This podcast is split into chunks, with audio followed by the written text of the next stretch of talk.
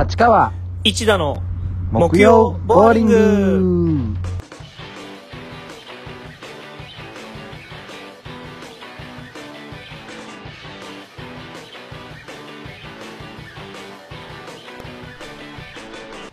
さあ始まりました。立川一田の木曜ボーリング。パーソナリティの一田純也です。リスナーの立川あすきです。リスナーなんかよお前。パーソナリティ発信せよお前 さあねこの番組は立川と一田でお送りするリスナーからのお題にじゃんじゃん答えていくラジオです。この番組は配信アプリアンカーを通じて Spotify のポッドキャストでも配信しております。配信しております。いやいや、えー、よろしくお願いします。5月28日木曜日でございます。い。やー5月も終わりますね。もうそろそろね。もうあの1年の半分に差し掛かってますよ。あそうだね。もうね。もう2020年もう半分に差し掛かってます。どうですか？うわー実感が湧かないね。このコロナの関係でさ、なんか俺の記憶はなんか2月ぐらいから止まってるんだよね。そうだね。なんかひっちゃかめっちゃかだったというかいろいろねいつの間にかそうそう年次もいつの間にか1個上がってたりとか 後輩が入ってきたりとかなんか。い。やいやもうドタバタの1ヶ月あ違う2ヶ月ぐらいかなコロナが始まってからそうですよね。なんかもう在宅勤務とかは終わったんですか？石田君の会社いやあのねあの、まあ、東京で勤めてる人は大体そうなんだと思うんだけど大体ね5月の後半ぐらいまではちょっと政府の、えー方針に従おうかみたいなので、まあ、多分ね6月の1日からはもう会社独自の判断で多分いろいろ規制緩和したりとか今まで通りやろうかっていうところになってくるんじゃないかなるほどなるほど、なうん。だうちの会社は多分そうだね。同じだね。あまだじゃあ在宅勤務でね、うん。そうそうそうそうそう。沖縄もあの5月21日からあの、うん。自粛制限はちょっと一回なくなったから、はいはい。もうあのお店とかも少しずつ開き始めて、あそまあ、あのそうそう居酒屋とかもちょっとずつ開き始めててううん。俺たちも会社全体としては6月からスタートして、でうん。うちの宿泊部門のそのゲストハウスは6月の20日からねまた復活しますということで。ああそうっすか。じゃあ忙しくなるねこっから。だいぶシーズンに入って。そう。まあもともとうちのゲストハウス結構インバウンドにね依存してたところがあるんで、まあ、ちょっとまたガラッと変わって、うん。残りの半年間もねちょっとドタバタしながら新しいちょっと仕掛けを作ったりしながらはいはいはこう需要を取り戻していかないとなっていうのがありますよね。いなるほどね。なるほどね。まあまあ沖縄も大変ですね。そのやっぱね観光客いっぱい取らなきゃいけないっていうので。うん。でも観光客呼ぶのも自分たちから呼ぶのもなんかちょっとねうんどうなのっていう意見もありますしまあまあ今ねちょっと騒がれてますよ。山田孝之が沖そう縄に来そうたりとかそうそうそう。バカンス楽しんじゃったからっつって。なんかねいろいろバッシングされてますけどね。まさそうにねいうことですよ。そうそうそう。そうそう。沖縄はねちょっと今敏感になってますね。そうなんですよ。だからちょっとこれからもドタバタしながらやっていくかなと思います残り半年もはいはい、なるほどそういう感じですねはい、えっとですね今週から始まりましたあの新コーナーをちょっと紹介させていただいてもいいですか？はい。はい、えー題して立川あすきの沖縄通信。お。はい。このコーナーですね。はいはい。えっと僕が今住んでいるこの沖縄県の近況をお伝えするコーナーお。になります。なるほど。まあはい。まあ沖縄もねあの内地の人たちからしたらもう遠くにある島国みたいなうん。イメージあるので、まあ、ちょっとなかなかねあの情報がそっちに行きづらいかと思うんですけどそうだね。まあそれを僕が、はい、沖縄にいる身としてねみんなに発信していけたらなと思います、なるほど。まあこれねあの沖縄にいるアスキからこういうふうになんか発信してもらったらねなんか沖縄の近況もわかるし、まあ、ちょっとね面白いニュースがあればこれでね沖縄に行きたいっていうねリスナーもいるかもしれないんでと沖縄でね、はい。観光客を増やすにわたってもねこのアスキのこの発信が結構かかってきてるところもあるんでお願いします、はい、もし好評だったら続けていきたいなと思いますね。はいお願いします。はい。ではですね今回紹介するニュースはこちらになります。ギネス記録の那覇大綱引き今年は中止を検討。コロナ影響か。うんっていう記事になります。はいはい。えーっとですねこの沖縄県那覇市で毎年あの10月に開催されてるえー沖縄綱引きの今年の開催について沖縄大綱引き保存会玉木誠一会長が中止を前提に検討していることが21日に分かった。うん。というですね記事になります。お おー。何大綱引きって何？えつ何どういうこと？どういうイベントなの？これねあのもう超ビッグイベント。前いつだったかの放送で那覇ハーリーの話とかをしたんですけど。あの船にがなんだっけ競争するみたいなやつだっけ？そうそうそうそうそうそう。それとあのまた別格の なんていうんですかね。それそればりのそればりの人気ビッグイベントなんですよ。え何？綱引き俺お父さん同士のあの綱引きとかのイメージなんだけどそういうんじゃない違います違います。全然違います。あものうね。幼稚園とか保育園であるさあのお父さん綱引きみたいなやつじゃないそんなね生ぬるいもんじゃない。あ違うあざや怪我をしますこのイベントは。どういうことこのね、うんあの那覇大綱引きっていうのは毎年、あの10月に開催されてるあのビッグイベントなんですよ。うん。であの今年もし実施されるのであれば、うん。今回が50回目になる、まあ、あ結構歴史があるね。うん。そうそうそうそう。歴史があるあのイベントなんですよ。で大綱引きってその全長がねうん。200メートルの長さ。長すぎるでしょ。でかいね。で長いね。そう長い。綱の重さがあの、40トン。め でっ。ちゃか重いの。でかすぎるの。でかあれを、うん。あのその綱の真ん中をね境に、こう東西に分かれてうん。みんなで引き合うっていうあのイベントなんですよ、おおこれねこれねあの誰でも参加できるイベントになってて。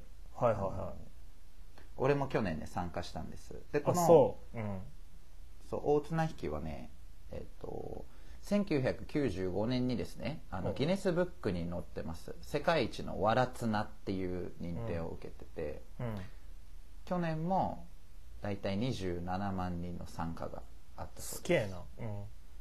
すめちゃくちゃ大きい。あのねどこでやってるかもううちのゲストハウスから歩いて10分のところのうん。国道でやるんですよ、あ国道でやるんだそうそうそう。位置覚えてるかな？あのね、うん。石田君一回沖縄に来た時にそう一回アスキのそのねゲストハウスにも泊ま泊まらせてもらってね。そうそうそう。うん。最後にあの締めのステーキをね食べに行ったお店があるんですけど深夜2時くらいにステーキを食べに行っあたお店があるそこの通りがね国道58号線っていうああなんか言ってたね。国道これが国道だよみたいな話してたね。そうそう。沖縄県民ごっあぱあごっぱちちごっだっけ？ぱちそうそう。ごっぱちと呼ばれるね。あの国道があるんですけどそこでやってるイベント。あそう。すごいね。ねこれさあれなの？あの勝ったら何があんの？勝ったらあのその達成感があるよね。何？本気で争う意味は何なんだろうね？それの。本気では争ってない。だってどっちについてもいいんだもん。東側に行っても西側に行ってもどっちでもいいのよ、そうなの？歩いててこの辺で綱持とうって思った方が東か西かっていう 問題なんですよね。でもみんなガチでやるんでしょ？綱引きは。ガチガチでやる。だからなんか通行人とかがあのうん誰でも引けるようにその綱にねうん。あのまたちょっと小さい綱があの結ばれててみんなそれを全員が持てるようになってるんですよ、おおなるほどね。はい、でこのこのニュースに関してですねこのうん。那覇大綱引きでうん。ちょっと怖い話がありまして あのーこの去年の大綱引き第49回目ですね、はいはい。これあの前代未聞のあの不吉なことが起きましてうん。あの毎年この大綱引きってうん。その試合が終わった後にうん。あの試合っていうのか分かんないけど その綱のねあの小さい部分をこうみんなあの刃物で切って持ち帰るんですよああさっき言ってたこの横から出てるちっちゃいな綱ってこと？そうそうそう。なんかまああー。縁起がいいっていうか記念に。はいはいはい。なんか厄除けとかその安全とかっていうまあそういう願いがあってなんかそれをみんな持ち帰ってるんですけど、はいはいはい。で去年だけねその綱引きが終わった時に、あの沖縄のあのユタの人たちがもう誰一人としてその綱を持ち帰んなかったんですよ、ほあのユタユタってううん。あの沖縄にいるなんかシャーマンみたいな感じなんですけど、なんか霊霊媒師という。あれまあそういうことだよね。あの昔から古来からいるみたいなやつだよね。そうそう。まあなんか今は結構占い師をやってる人が多いんですけど、ユタって、うん。でそのそユタの人たちが持ち帰らなかったのがなんでかっていうとうんその前回のねあの49回目の大綱引きで、うん。その途中で綱が切れちゃちぎれちゃったんですよ。ほ40トンもある綱がね。う。ほそうこれあの49年の歴史で初めてなんですよ。うはいはいはいはでそのちぎれた原因も分かんないんですよ。いほで結局、まあ、去年はあの引き分けっていうことになったんですけう、ど。まあ、切れちゃったからね。そうそうそうそう。でその後にこのユタがねうん。そのこれはもうこれから起きる不幸の予兆だって言い出したんですよ。ほおっと。でなんかまあそういうことを言ってる人がいるなぐらいの最初はみんな注目度だったんですけどううん。それが終わった後にあの沖縄のね首里城首里城はが原因不明で燃えたんですよ。はいはいはいはい。原因不明で燃えてえこれ待ってユタ言ってたこと当たってんじゃねってみんながそこで一気にその話題に注目し始めて。なるほどね。そう。でさらにそして次ですよね。うん。次今現在うん。コロナが世界で蔓延しているっていうですね。うわしかこものそれに続いて山田孝之も沖縄に行ってるし。そう山田孝之が また沖縄に来ちゃって第2波が来るんじゃないかっていうね怖い話、まあ、これはそう信じるか信じないかはあ、まあ、信じるか信じないかっていうか、まあ、起きたことはね全部事実なんですよ、まあ、ググってもらえばみんな情報全部出てくるんで、まあ、起きたこともそうですし、まあ、ユタが言ってたっていうのも本当ですし、うんまあ、この事実をね関連させるかさせないかは一打次第という、俺かよ。だいぶでかいのに直されてるの。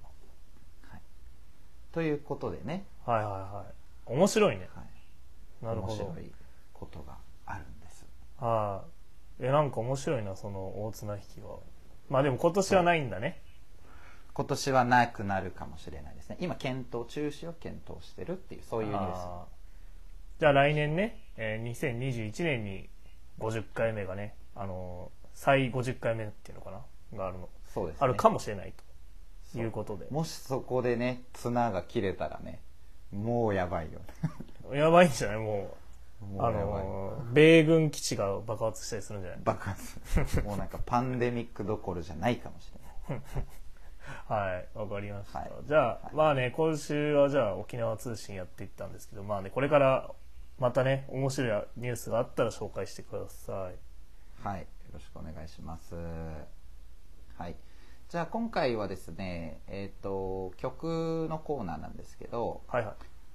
今回初めてあのリスナーの方からあのリクエストをいただいたので、おーありがとうございます。ありがとうございます。そのリクエストいただいた曲を流したいと思います。はい。はい、ディッピンドッツさんからのリクエスト、はい。ブルーで You Make Me Wanna。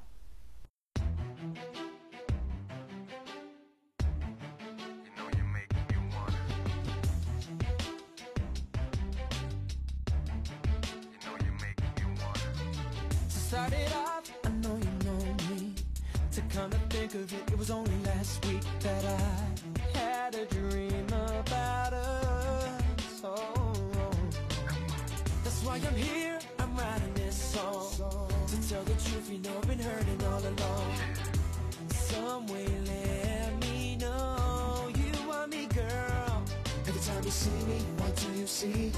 I feel like I'm a poor man and you're the queen. Oh, baby, you're the only thing that I really need. That's why.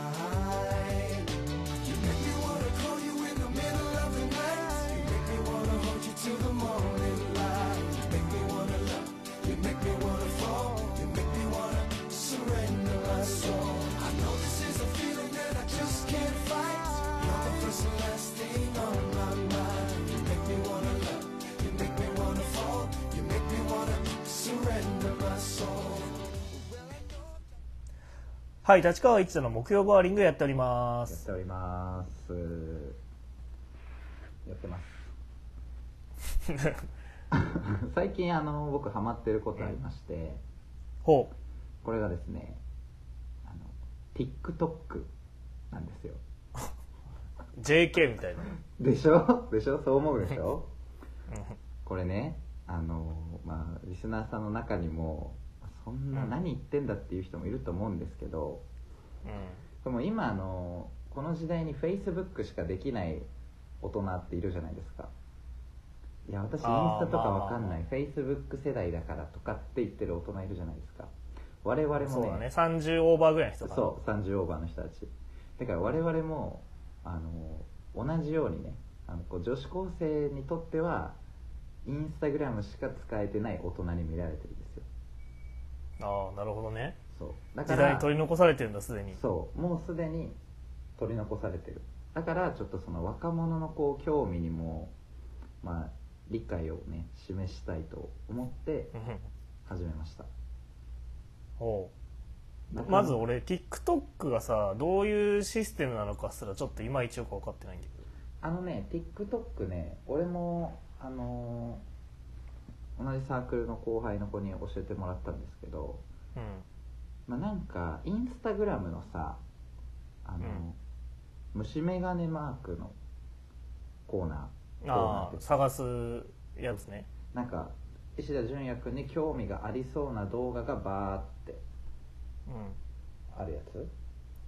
うん、と自分のねアカウントで調べると自分と関連しそうなワードとかでこういろんなねあのそういう同じような類似のやつをこう投稿してる人の、まあ、動画とか写真とかねそういうのが見れたりするやつでだよね。あのそう。アイコンはそうそうそう。でインあの TikTok って結構言ってみればそれ。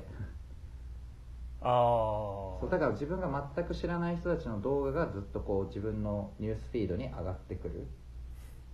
なんか踊る踊ったりするんでしょ？踊ったりする TikTok のとかって。ある。踊ったりしてる人も多いしあの、うん。そのショートコントやってる人たちも多いしほでその自分のに上がっ自分のニュースフィードに上がってくるその動画とかってね全部こうバズってるやつなんですよ。うほうほバズってるついてきてる？バズってるってこと？うバズってるはついてきてるね。ギリギリまだ俺もいけるよ。バズってる。わかんない。リスナーのキャ層がわかんないけどね俺はまだいけてるギバズってるわ。ちょっとリスナーさんの中にバズってるついてこれない方いらっしゃいますか？いやこれねバズってるに関してはこれついてこれないリスナーがいたらもう置いてくからね。置いてく置いてく。ついてきてねちゃんとリスナーも。調べて今今持ってる持ってる携帯調べて。今そこそこ。今それお前だよ。そうそう。調べてくださいね、おおお前だよ お俺とか私って思ってるやつお前だよ。そこでお前だよ。そこのお前だよ。クラレンスルーム調べろ。お前かよ。お前か。ややこしいわ。よく出てくんなお前。帰れ。敏郎はい。ででねあのまあ言ってみればそれなんですよ。で結構、そのバズってる中でもただただ可愛い子たちただ可愛いから、はいはい。ねを超いっぱいもらってバズってる女の子たちの動画とかもいっぱい自分のフィード、ニュースフィードに上がってくるんですよ。うん。でもうねその自分と同世代に見える超可愛い女の子たちがねあのもう、はいはい。みんな女子高生なんですよ。これマジかと思って。なんか、うん。俺結構やばいこと言ってるなと思うんですけど 自分が可愛いと思ってた子たちがみんな17とか18歳ってうん。うん。なんかもうね俺がロリコンとかっていうんじゃなくて うん。その、ね女子高生の間でなんかその我々のこの20代の世代がやってるメイクとか服装とか、うん。全く同じことやってるんですよね。うん。うん。だからなんかこうその10代も20代も情報に格差がないからみんな同じメイクをするからみんなこう同年代に見えるっていうのがあるんですよ。だからこああなるほどね。うなんか10代いやの確かにテレビ出てるさモデルの子とかもさうん。なんか年聞くと18とかさそう。20ぐらいの子とかもさちょっと大人っぽいもんね。そうそうそうそうそう。あのなんだあのみちょぱとかさそうそうそうそうみちょぱとか、ね、メルメルルとかさメルルとかね。ちょっと大人っぽいもんね。そう。若いけど。そうなんですよ。だからなんかちょっとびっくりして、まあ、だからこそその10代のまあなんか知ってることは逆にこう20代の我々もね知っておかないといけないのかなっていうのがあって。ああなるほどね。あのいやちょっと TikTok はどうなんだろうね。ちょっと抵抗あるかもしんないわ。と思うでしょ？あれね意外と面白いんですよ。意外とずっと見てられる。そう、まあ、バズあってる動画だから全部が。基本的に面白いのしか上がってこないんですよ。ああいや俺が知ってるつ TikTok はあれだもん。あの全力変顔みたいなやつだもん。あ、ベン、シェキワンタイム、ベン、シェキワンタイム、ベン、ベン、ベンってやつでしょ。とかそうなんか全力なんとか始めるよみたいなやつあんじゃんあー、あるあるある、それもある。そそれしか知らんからこれだどの層の人たちがそれを それ可愛いと思って見てんだろうと思ってあれね、普通の人がやると、あの、いいねもらえないんだけど、本当に可愛い人がやると、可愛いから、あの、いいねがたくさんもらって、それが拡散されていくんですよ、どんどん。ああじゃあアスキーやってみればいいじゃんその投稿をさ。俺やってるから。え全力変顔してしてんの？全力変化をやってもあの 世の中には俺のね顔の面白さに気づかないやつが多い。でそいつらはモグリだよ。そいつらは本当モグリモグリだよな。アスキーが酔っ払ってもうベロッベロになった時の顔とかって超面白いもんね。いやそそれはさでもななんだろう。社会的にまずいかもしれない。責められないねそんなにちょっと。自分の集体を晒すのは。いやでもまあ TikTok えでもやってるんだ。何どういうの上げてんの？自分。どういうの上げてんの？自分。あ俺はねあの結構見るだけかな今。あ上げては上げてんでしょでも上げてるのは自分たちが大学生時代にやってたあのおバカなこととかを。風あ船を昔のやつをもう一回上げてるってこと？そうそう。風船を顔で割ったりしてたことあったでしょ？ああサークルの合宿の時かな。とかそうそう。あの風船を頭にくっつけて壁に突進して割ったりする動画とかをうん上げてるんだけどなかなかバズりませんな。あババズりたいの？バズりたいよ。TikToker はみんなバズることをドリームに掲げてやってるからね。TikToker っていう。そううわ知らないよ。TikToker はインスタグラマーと同じあれなの？そうだよ。TikToker ちなみに俺たちはあの木曜ボアリンガーだからね。いやダセえな。ペロリンガーみたいな。ダダセえな。でねでね。二人しかいねえじゃねえかしかも。そう木曜ボアリンガーのアスキとジュニアダセえな。でねあのうん。その最近の若者言葉に私すごく関心がありましてこの間ね、はいはい。石田君も使ってたうん。例えばあの「あざまる水産よいちょ丸」っていう言葉がうん。ありますよね。あるね。はいあるねあれ私もすごく関心があって調べたんですけど。ちょっと権威のある人みたいな言い方するの 別に気になったから調べたみたいな感じいいじゃん。なんでちょっと権威ある教授みたいな言い方するんで関心があったからあの調べたんですけどね。うん。あざまる水産はその「ありがとう」っていう言葉でうん。そのよいちょ丸っていうよいちょ丸ってどういう意味か分かる？石田君よいちょ丸いや確かにね意味は分かんない。なんかテンション上がる的なやつじゃない？ああ近いかな。あのこれは幸せな時とかいい感じの時に使う言葉なんですよ。でこの、ありがとうといい感じの時に使うっていうこの意味の2つの言葉をねあの合体させた、そのハイブリッド型ギャル語なんですって。っていうの？そう。っていうの？ハイブリッッド型ギャル語なんですってこれは。調べた調査によると。うん。だそれすごいなと思って磯丸水産から来てるでしょこのあざ丸水産って。そう。あざまる水産。であざまる水産幼稚園丸ってことはありがとう幸せってこと？そうそうそうそういうことそういうこと。なんかいい感じの時のありがとうっていうこと。今日よいちょ丸なんだけどっていう。のうん。多分。あだから女の子とかがこうパンケーキを崩す時に「よいちょ丸」って言いながら言わねえよ。言わねえよ。よいちょ丸ってお前そんな柄声で言わないだろ。しかもお前パンケーキってそろそろ俺ら俺らの感覚だろ多分。あもうパンケーキもうパンケーキじゃないでしょ？多分。そうだね。そうだね。これそうやばい。俺らの一番の流行りはパンケーキだから。そうだった。多分いっぱいあるんだろうね。多分今いろいろ。知らないけどさ。そうだった。もう置いてかれてた。そのパンケーキという発想が。なんかあるんでしょ？いろいろ他にも知らないけどさ。パフェ的ななんかあるんでしょ？タピオカとかはもう終わりなのかな？そろそろね。えタピオカはもうあれなんじゃない？下火なんじゃない？あそうなんだ時代ちょっと追いにつけない。ねついていくの必死今だから。そうだよ。で他にもさ JK 語あるもんね。あのなんだっけ？了解道中膝くりげとかある出たそれどういうこと？それどういうこと？リサーチさせてもらうわ後で。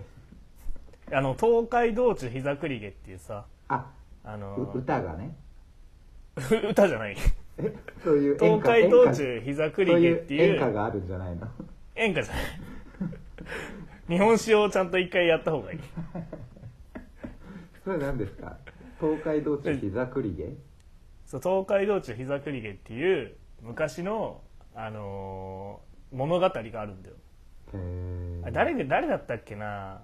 ちょっとごごめん俺もちょっとパッと出てこないけど江戸時代にうん。そのあのいろんなね東海道かなをこう旅するはい。作品があったんだよ、え二人なんとかさんとなんとかさん名前忘れちゃったけど二人で旅するっていうストーリーなんだけど、ーうん。それが東海道中膝くりげっていう名前なんだけどだからその東海が領海にかかってるんでだからそのさっきのあざ丸水産とか磯丸水産とかかってるのと一緒ではいはいはい。領海道中膝くりげっていうあの領海あのかしこまりましたの領海を混ぜちゃった。だから多分あれなんだろうね。ね。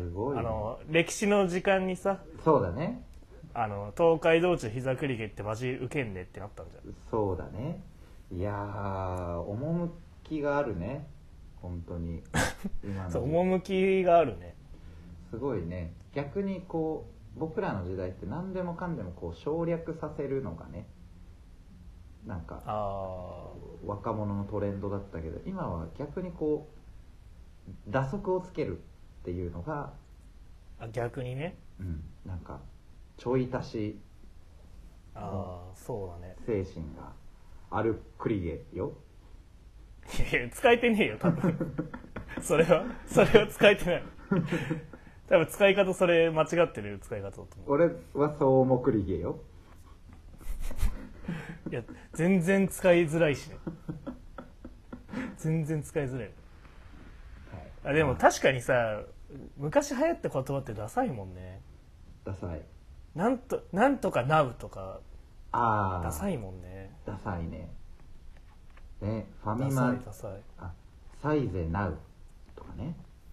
ダサいえ今。てかさ俺これちょっと今思ったんだけどさ、あの俺のねこれちょっとごめんあの JK 語の話とちょっとなんか外れるんだけどさうん。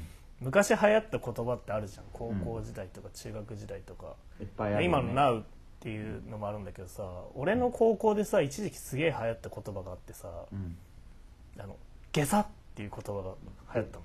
でさあの下。下。差下？差ゲサゲサえどういうこと、あのなんか多分ねあのテンション下がるわみたいなのを下差っていういう言葉がすっげえ流行っ司をシてースーっていうみたいなちょっと業界ひっくり返す。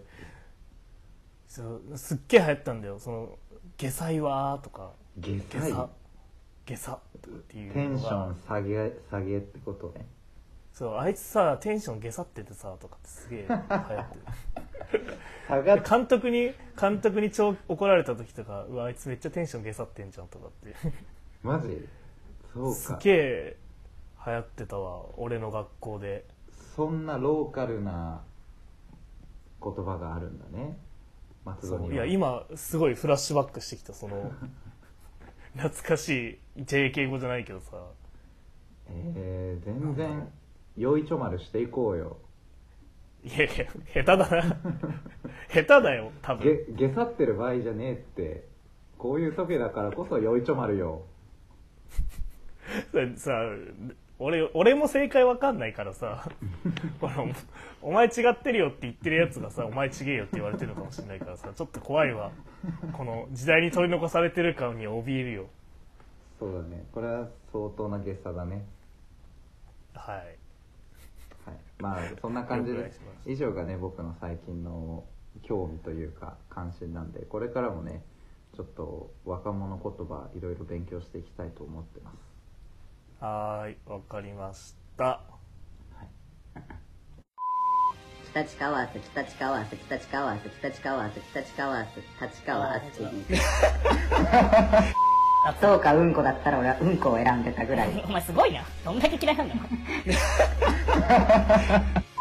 そしたらもう応援するぐらい泣いた。いけいけいけってなるぐらい。いやいや、気持ち悪いなけど。立川一田の木木曜ボアリング。はい立川一田の木曜ボアリングやっております。やっております。えーっとねちょっとね今週面白いことがあったわけじゃないんですけどはいはい、まあ最近ちょっと自分に起こった話ではいはい。あのー自分誕生日が6月なんですよ。そうだね。6月5日だよね、いや4日なの。1日違う。俺の誕生日って誰も覚えてない事件なんだよ。みんな全然違う日を覚えてんだよな。冗冗談だよ俺この前3人ぐらいと喋ってて俺の誕生日全員違った日で覚えてたから。そんなことある？おかしいな。いやいやまあね。だから6月のね、えー4日に誕生日なんですけどそうだね。あのーそうそう。でね、あのーこれ免許をへ、あのー更新しなきゃいけないああそうだね。そうだね。ん。ですよ、うん、そうそう。で免許更新しなきゃなとか思っててなんかこう自分のさこの身分証明書とかってそういえばあのいろいろなんかあるなと思ってでパッと頭に浮かんだのがパスポートがねああはい。あのーあどこだっけと思ってねうん自分のパスポート。最近こう海外行ってないなとか思ってそういえばどなんか定位置にしまった覚えがないなと思っていろいろ部屋をこうガサゴソガサゴソ探してたんだ。はいはいはい。でそしたらねあのーまあちょっと普段開けないあの棚とかさそういうのをガサって開けたらさ、うんうんめちゃくちゃ懐かしいいろんなものがこう出てきたわけですよ、はいはいはいはい。おもちゃとか思い出の一番懐かいしいのが、そう一番懐かしいのが俺出てきたのがねあのゲームボーイアドバンス SP が出てきたんだ。SP 懐かしい。SP 懐かしい。あれ超革命だった。ゲームボーイアドバンス SP が出てきたの。懐かしい。SP ってわかるわかるよね。みんないやこれねどうなんだろう。リスナーのさ層が分かんないからちょっと一応説明しておくとさ、えっ、と俺らが、まあ、今僕ら27なんですけどはい。俺らが小5とか小 4? かな？小かな。4小5うんそれぐらいだよねかな。もうちょっと前かな。まあちょっとね小学校の多分低学年じゃないぐらいの時期かな。うん。中確か、中盤か後半ぐらいかな、うん、小小4ぐらいだったと思うね。そうそうそう。多分。だからそう僕らの一番ゲーム始めた時の多分導入は多分ゲームボーイカラーなんだよね。そうそうそうそうゲームボーイカラーでみんなポケモンゲームやるっていう。ボーイカラーそうそうそうゲームボーイカラーで、まあ、金銀とかやってそうそうそうで次に出たのがゲームボーイアドバンスなんだよね。そう。ゲームボーイアドバンスってあのなんなんてなんとも言えないこうちょっと四角っぽいこの横長になったんだよね。横長の。そう今までゲームボーイっていうのはちょっと縦長の長方形みたいな形なんだけど今度は横が横側にこう広いね、うん。えーゲームボーイアドバンスってやつが出たんだけどこのねゲームボーイとゲームボーイアドバンスに共通するのはあの画面が暗いんだよね。そう。そうなんです明かりが明かりがつかないんですよ。そうそうそうそうそう。光量を当時調整する機能とかもないから、あのだからね夜とか真っ暗なところだとゲームってできないんですよ。うんうんうん。でここで任天堂は考えたんですよ。そうだね任天堂アドバンスこの SP っていうやつがこの、はい。えアドバンスの、まあ、後継機っていうか、まあ、まあちょっと改良版になるんだけど、うんうん。あの画面が光るんだよね。そう。そうなんでよ。ですこのこれはね当時の子供たちにとってはもうね暗いとこでもできるぞ。そう。あれはやばかったよね。あれ出た時ね。そう。でアドバンスとねアドバンス SP やったことある人は分かると思うんだけど SP はねこう縦に折りたたまれてる長方あ正方形が2つに折りたたまれててパカってこう開く。そうあれめちゃくちゃかっこいいと思った。出た時。マジかなんだそれ。折りたためるゲームボーイ。どんな？ちょっとね使用感がねちょっと違うんだけどあの手にしっくりくる感じとかがね。そうちょっとちっちゃいんだよね。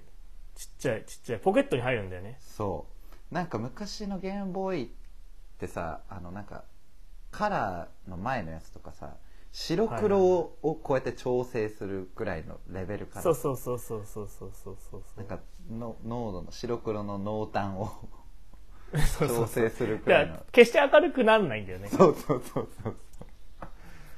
あれそう。欲しかった俺持ってなかったあマジで俺ね SP が出てきたんですよでうわっと思ってで SP のね当時、まあゲーまあ、ゲームボーイアドバンスでもその同じカセットが使える共用できるから何入ってんだろうと思ってパッて見たら「ドラゴンボール Z 武空闘撃」ってやつが入ってたの。お何それわかんない俺。まあ横す横、まあ、まあドラゴンボールなんで横同士このなんだろう、まあ、2D 上で、はい。まあ、キャラが対戦するゲームなまあこれもしかしたら一部のリスナー超懐かしいって言ってるかもしれないんだけど でゲームが入っててうわっと思ってで他にもちょっとどんなソフトあったっけとか思っていろいろ見たんだけど、まあもちろんさ Ruby とかあったわけ。あルビーね。はい。は Ruby のね。とか懐かしいなと思ってそうそう。で他にも当時だからこれね俺世代だったんだろうな。あのコロッケってさコロッケあねのコロコロコミックで当時連載してたコロッケっていう漫画のだ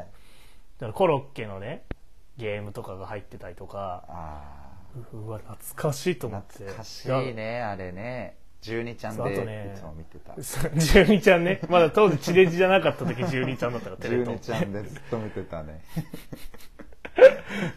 コロッケが入ってたりとか。あとなんだっけあのねソニックなんだっけソニック・ザ・バトルみたいなやつが入ってて、えなんかソニックのゲームが入ってたりとかしてあとねあれがああれがあった。わあのボボボーボボーボボのゲームがあったー、ボボボーボボーボボってゲーム出してたんだ。あったあった。それや超やったわって思って。で他にもね俺当時まあこれちょっと SP とかの話になったんだけどどういうゲームあったかなと思っていろいろね棚を見てたんだけど、あの当初初代プレイステーションねああ初代プレイステーションのゲームソフトもちょっとちゃちょろちょろ出てきて、はいはいはいはい。俺一番ハマってたやつがさ、あのシャーマンキングのさシャーマンキングスピリット・オブ・シャーマンズってやつがあってさえそれあのそれがもしかして出てきたのもしかしてさあの、阿弥陀丸阿弥陀丸真空ぶった切り真空ぶった切りそれごそれ。個人ご個人それやるやそれ。つうわそれ。三角で小攻撃まるで中攻撃。でなんかで霊力ガードみたいな。そう。あの下 B ね。うわ。あ違う後ろ B ね。後ろ B うわ。それやってたんだ石田君も。やってた。あれもさ 後ろ後ろ B でやるとあのなんだあの相手の霊力を使ったあの攻撃をダメージになっちゃう。そうそうそうそうそう。そうあとファースト発生の1万8356のカルシウムの巨人みたいなやつ。懐かしい。懐かしいな。俺木刀の竜超使ってたもん僕との理由ね。ヤマタのオロチを使うやつですね。そう。俺はよファースト発生でボーンデッドリボーンってやってた。懐かしいな。俺それすげえ出てきてさ超懐かしいと思ってさ。ちょっと今リスナーさん全て置いてきぼりにして盛り上がっちゃったよ。俺チョコラブとかも使ってたもんね。チョコラブチョコラブはなんか浮力が一番高いらしいよあれは。あそうだ。これまあちょっとねリスナーさん置いてってますけど。全員置いてきまあまあ。た、全員まあふあのシャーマンキング知らない人全員置いてってるけどいやこれ多分みんなのね面白い当時流行ったなんかカセットとかねうん。知りてえなちょっと面白いな。知りたいね。何流行ってた？昔。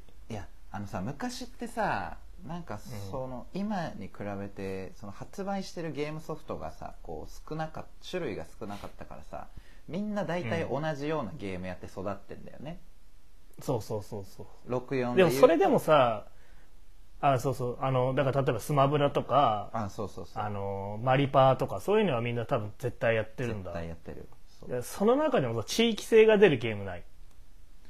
あの例えばバンジョーとカズイとかはやってた？あ俺ねバンジョーとカズイはねやってた。俺はねあの64ビデオゲーム買ってもらえなかったからあの友達ん家に行ってうん。いつもバンジョーとカズイやってるのを見てた ちょっと悲しいな。あとあのドンキーコングの64のあドゥルルルルルあそうそうそういうので地域性出る俺やってないのやってないんだあ俺ねやってないやってる人はいたけど俺はやってなかったえー、だだからさ例えばさ DD コングレーシングとかさああディディコングレーシングやってましたうちも俺ねやってないのやってないんだそうやってないだからか各ねその地域によって流行ってるゲーム流行ってないゲームがちょっとあるのがおもろいなと思ってて。そうだね。そう俺ね昔やってたのがねモンスターファームって知ってる？うーわ懐かしい。それ朝朝8ちゃんでやってた。日曜の朝ぐらいに早い時間に8ちゃんでやってたねそれ。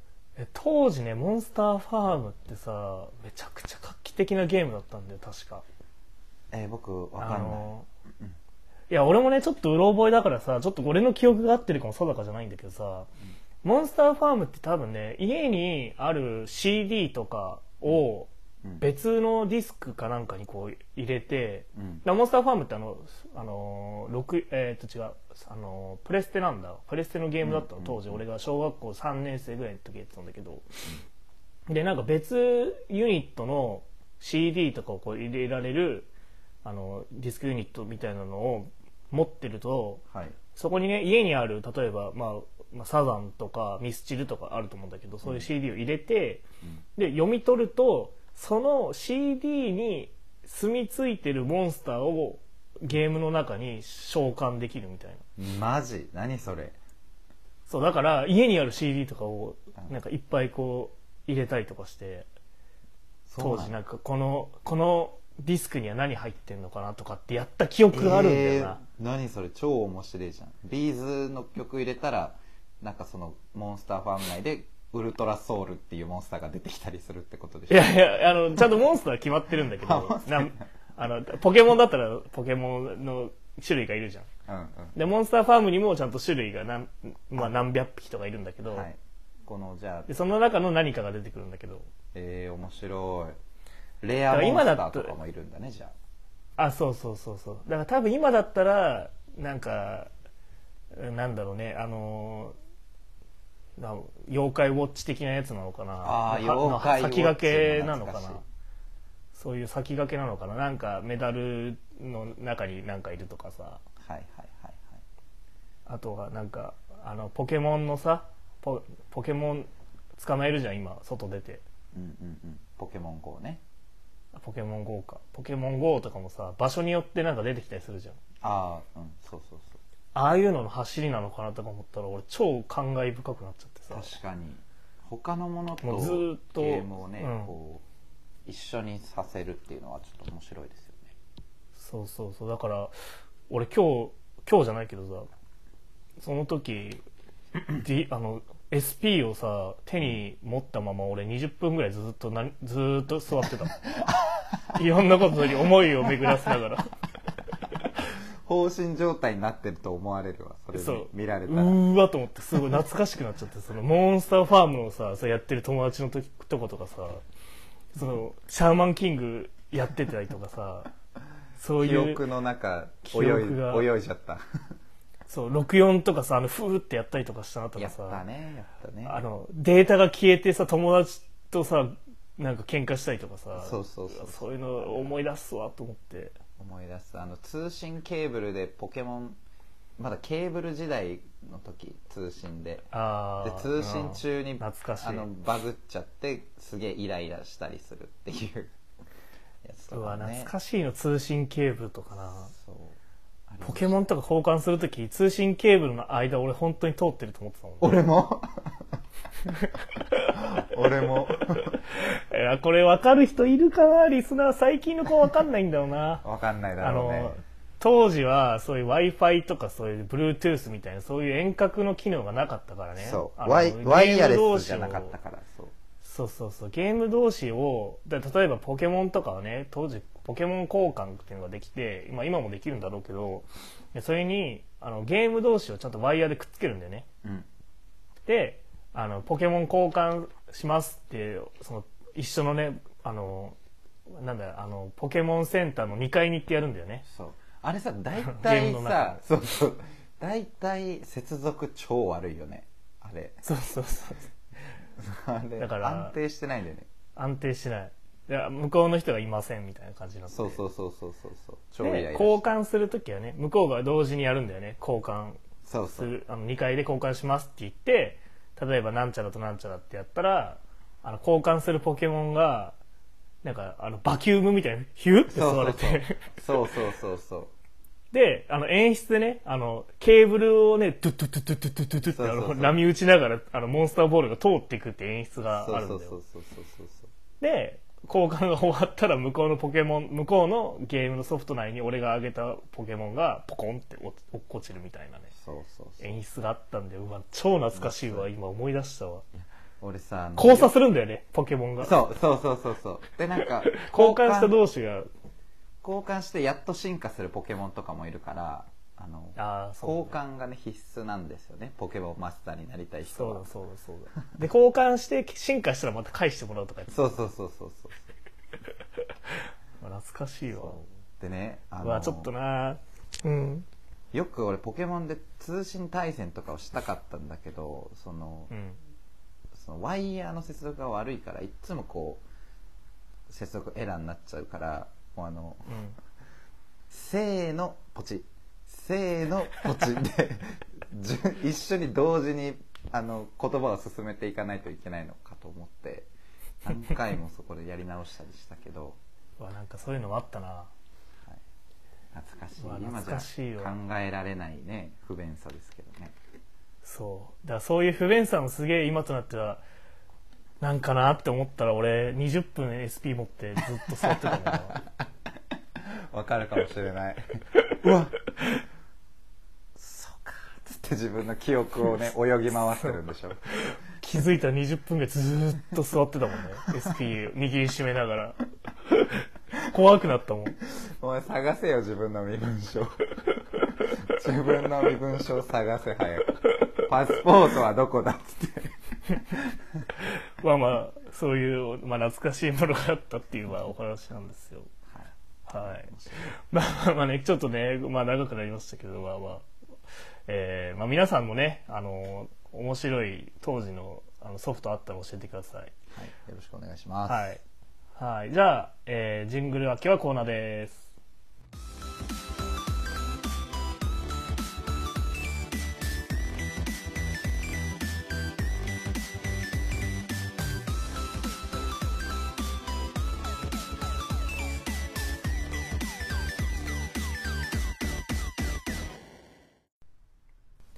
はい、立川一田の木曜ボーリングやっております。それではコーナー行きたいと思います。えー勝手に偏見のコーナー。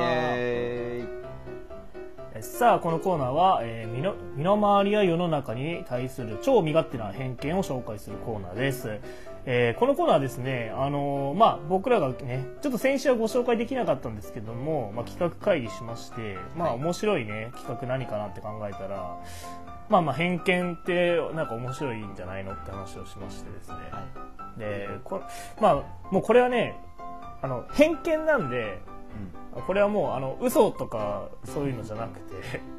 もうこれはもうあくまで偏見なんでそう、偏見う。ん事実かどうかは置いといて、偏見ですか偏見偏見なんでまあそういうね偏見を、まあ、紹介していきたいと思いますら。はい。じゃあ早速いきましょう。えっ、と、はいラジオネーム、えー、5対1の怠慢さんからの勝手な偏見。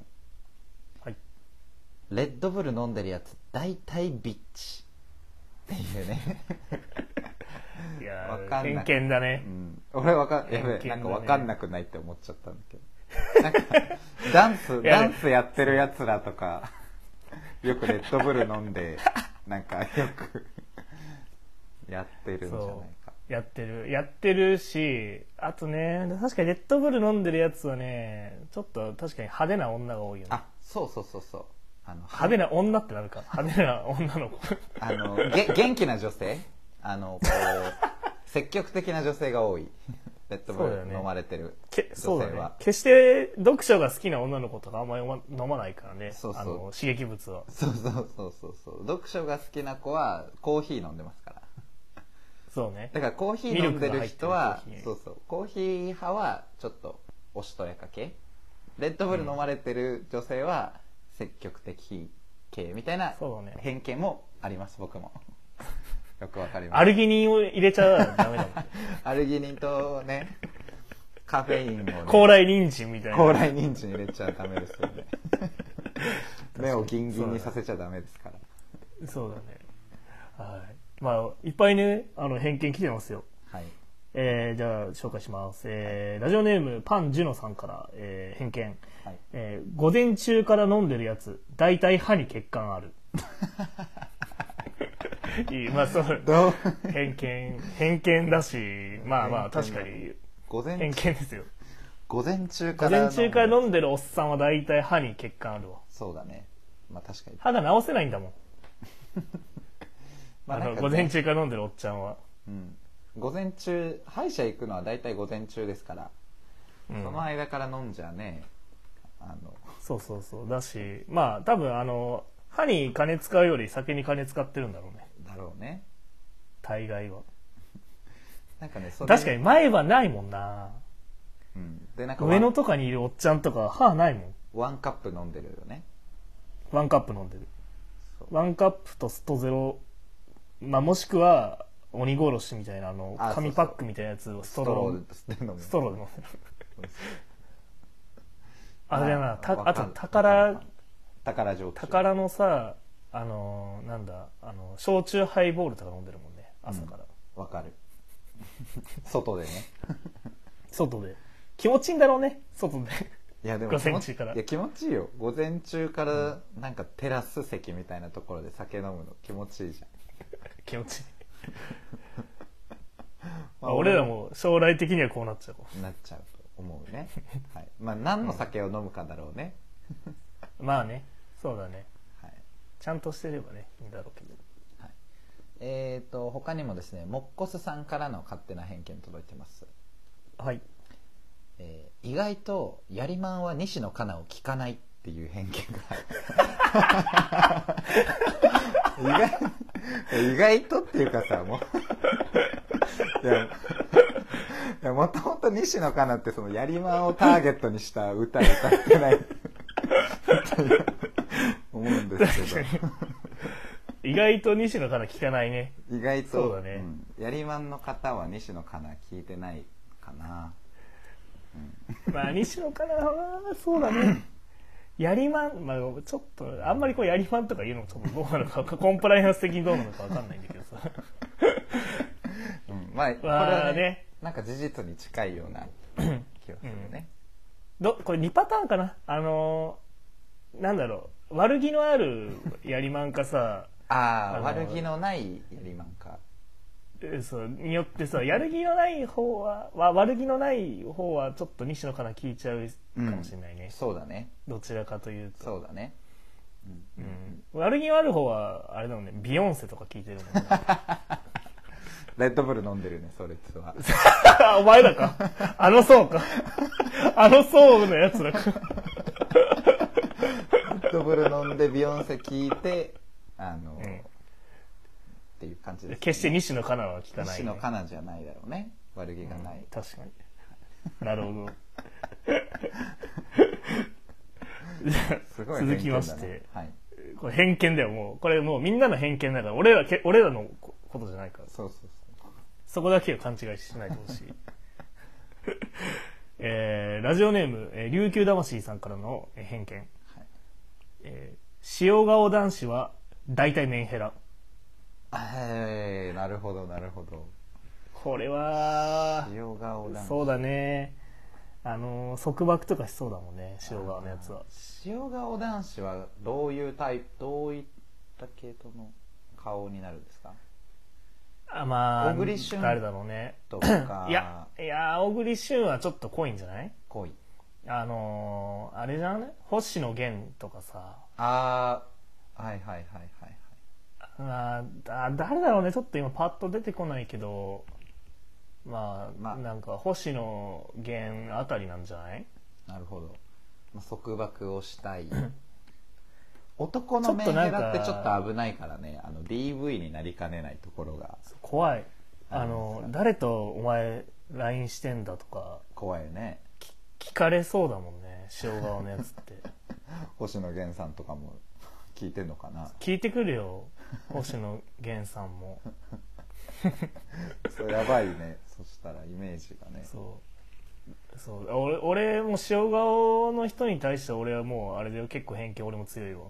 あ本当？うん。ちょっと塩顔ちょっと敵みたいなとこあるからね俺。あの俺ドドソース顔だからさ俺。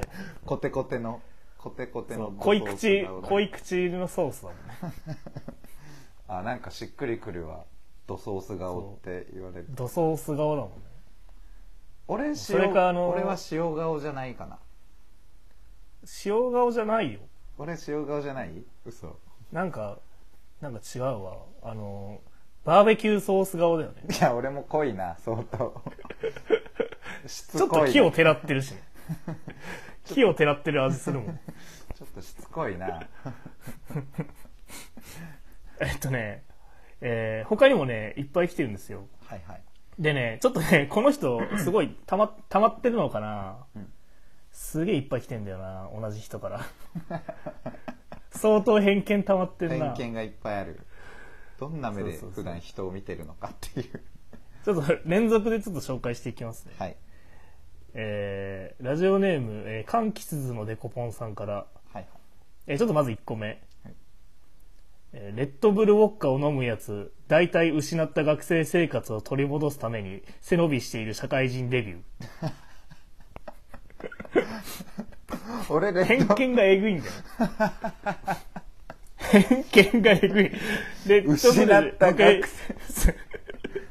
もう一回レッドブルウォッカを飲むやつは大体失った学生生活を取り戻すために 背伸びしている社会人デビュー。偏見がえぐい偏見がすごいよ。俺もねもう嘲笑してるもんね。あの、ちょっとわかるなって思うのは俺もあのレッドブルウォッカ飲むんですよ結構。あのだから俺もね失った学生生活を取り戻そうとするの好きっていうのは あの失った青春時代を追いかけるっていうのね結構好きなところあるからあながちなんかね間違ってないと思う。じゃあこれ偏見じゃないじゃん。もうガチだもんね。これガチだわ。実証。じゃあじゃあ何個かあるんですよ他にも。はいえー同じく、えー、柑橘のデコポンさんから、えー偏見、はい。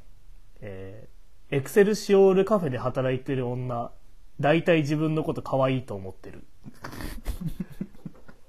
スタバじゃねえから。スタバじゃねえところがまたいいよ。なるほどね。はい。私ちょっと世の中のその流行りからちょっと外れてますああそうだね。ちょっと自分のこう私は人と違うっていう、まあ、個性をねあの大切にしてる方とかは確かに多いような気がしますね。そうだね。このカフェカフェバイトな。ベローチャも可愛いと思ってる節あるんだよな。カフェで働いてる人やっぱりこう意識が高いというかあの、うん。あ自分にーこれアスキの偏見が今展開されてる意 識が高いというか自分にこう自信があるっていうふうに見えるのもありますよね、これあの偏見ですけども。これアスキの意見じゃないカフェで。偏見？偏見。あ偏見。これ偏見です。あ偏見か。偏見なら政府的なとこあるから。そう。妄想だから。ただの妄想の話をしてる。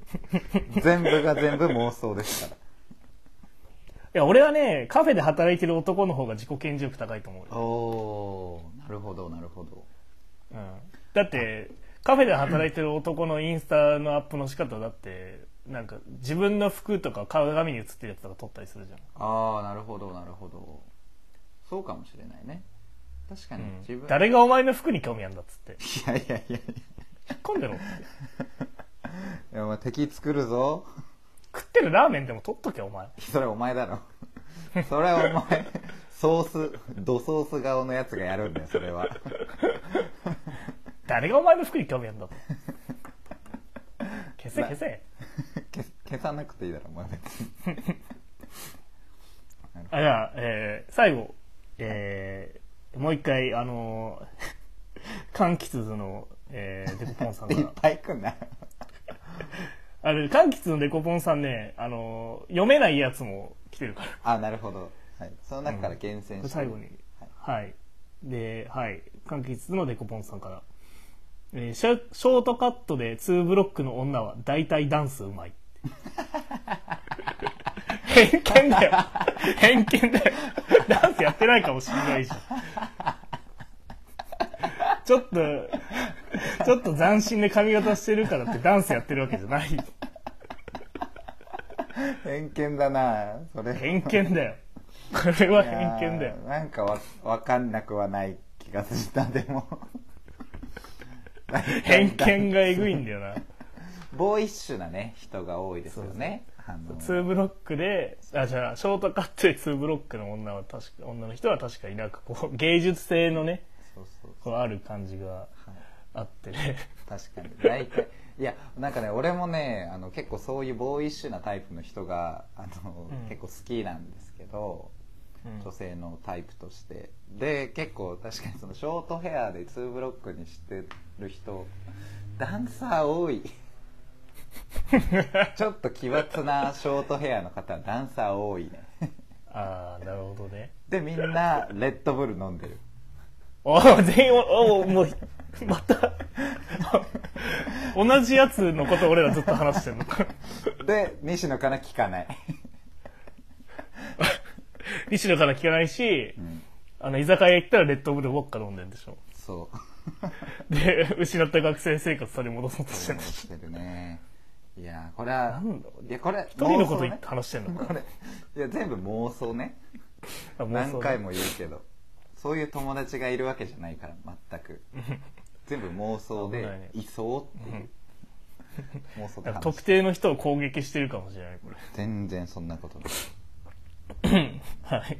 じゃあね、まあ今週は、あの、偏見ということで 紹介してきました。結構攻撃的な回になったな、そうだね。まあまあまあまあ。じゃあね、えー来週は、まあちょっとコーナーは自分から紹介します。えっと、えーまあね、えー来週なんですけども、来週のコーナーはちょっとね、今週はちょっとかば、あの、きまあ、奇抜なね、あの、こういうちょっと木をてらった感じにはなったんですけども、えー来週は、えーこのコーナーやっていきたいと思います。はいえー人生を変えた一言。よっえーね、えーこの人生を変えた一言なんですけども、えー投稿してほしい、まあ、内容としてはね、やっぱこう、ちょっとね、いいこと、悪いこと、まあ、ちょっと感動するものもあれば、えーちょっと面白かった、くすってきてしまうようなね、あの、一言もあったと思うんですけど、えーちょっとそのね、人生を変えた一言を送ってください。はい、えー、とできればちょっとそれにまつわるそのエピソードをねあのまあ、肉付けしてほしいけど、ん。まあ本当にもう一言ピュッと送ってもらってもいいんですけどできればねそれにまつわるエピソードとかねあの前後の文脈みたいなのを送ってもらえるとありがたいです。はいうん、なので、ちょっとこれもですね、あのーまあ、例のごとくですけども、えーお題はね、えー公式ツイッターでも募集しております。はい回答はツイッターの、えーコメント欄またはダイレクトメッセージから受け付けております。えーツイッターはね、あの多分コメントそんなに書けないと思うんで、できればそのストーリーを書いてもらう場合は、えーダイレクトメッセージから送ってください。えーまだツイッターをフォローしていないリスナーは検索から僕たちのラジオ名木曜ボアリングで検索してください、え木曜は漢字ボアリングはカタカナです、えまた2人のインスタグラムのアカウントからも同じく投稿を募集しておりますのでぜひ投稿してください。でインスタも同じくですねそんなにコメントを長く、えーストーリーからできないと思うのでできればダイレクトメッセージの方から投稿してください、えー投稿の際には読んでほしいラジオネームを入れるのをお忘れなく、えーそれではジングルの後はエンディングです。たち俺たちに公式ツイッターのコメント欄からコーナーへの投稿や番組への感想を送ってくれ立川。一田の木曜ボーリング。はい立川一田の木曜ボーリングやっております、えーこのラジオはリスナーからの感想要望などのメッセージを何でも受け付けております、えーメッセージは公式ツイッターのダイレクトメッセージまたはコメント欄からお送りください。投稿する際には呼ばれたいラジオネームの記載をお忘れなく。また「ハッシュタグ木ボア」でも感想コメントをお待ちしております。ツイッターでは僕たちのラジオ名木曜ボアリングで検索してください。また公式のメールアドレスもございますのでそちらからもメール受け付けております。メールアドレスは？アルファベットすべて小文字です。mokuboa.aj.gmail.com 木母は、アットマーク、aj、アットマーク、gmail。すいません。もう一回お願いします。集中、集中、集中。いやあの市原隼人の周知の仕方やめろアルファベットすべて小文字です。mokuboa.aj.gmail.com 木母は .aj.gmail.com mokuboa 木母は僕たちのラジオ名の略。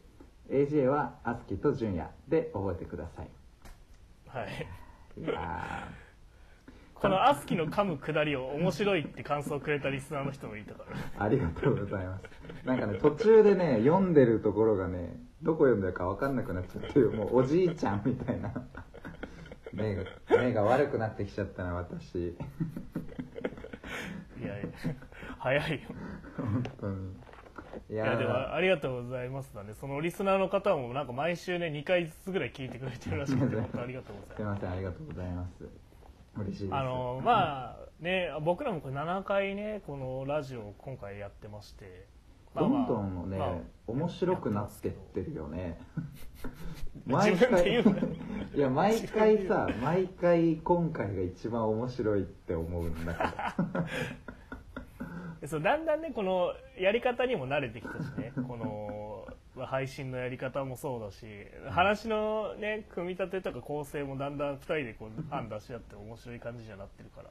なってる。じまあまねじ自己満なのかなこれは。まあまあまあ一番面白かったでも。爆笑会だと思うんだけど今回。俺ら世代が多分一番熱がってると 自分たち自分たちが楽しく話しちゃっただけかな。そう。そうだね。まあまあまいやまあちょっとね面白いと思ったらぜひねこれを投稿してください皆さん。あのまああのツイッターでねさっきも言ったんですけどあの、まあ、ツイッターで「ハッシュタグ木ボア」っていうあのツイートしてくれると僕らもあの検索欄からね木ボアで検索するとこうあこの人感想言ってくれたんだとか見れるし、あはいはい。まあまあ、まあ、あのツイッターとかでねあの一言コメントをねしてあの拡散っていうかね、まあ、まあできればねちょっとおこがましい話ですけど告知してもらえると嬉しいです。嬉しいです まあまあどんどんね数増やしてるんですけど、まあ、固定のねやっぱリスナーさんやっぱ欲しいっすよ、はい。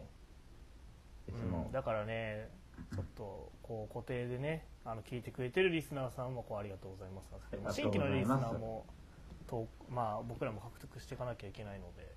はい。はい、まああの YouTuber みたいにこれやったところで僕らお金1円も入んないんですけど 完全に趣味でやってるんで。そうねそうそう。こんなに俺ら頑張ってね リスナー聞いてくれって言ってもそんな意味ないんですけど。そうそうそう、まあ、でもみんながせっかくやねこうあの車運転して長旅1時間とかあのする時とかにちょうどいいかな。タクシーの運転手さんとかも全然これ車内でかけてたら面白いのにね。信号待ちの時とかくすって笑えて あの携帯使ってることになっちゃうけど、ね、あそっか。携帯から流してたら。まあまあまあね。あの横から流してくれてもね全然構わないんで。お店経営してる人はあの普通にお店でこれかけてくれればいいと思いますけどね。あそう。Spotify ねつなげてそうそうそう。やってくれればありがたいっすよ。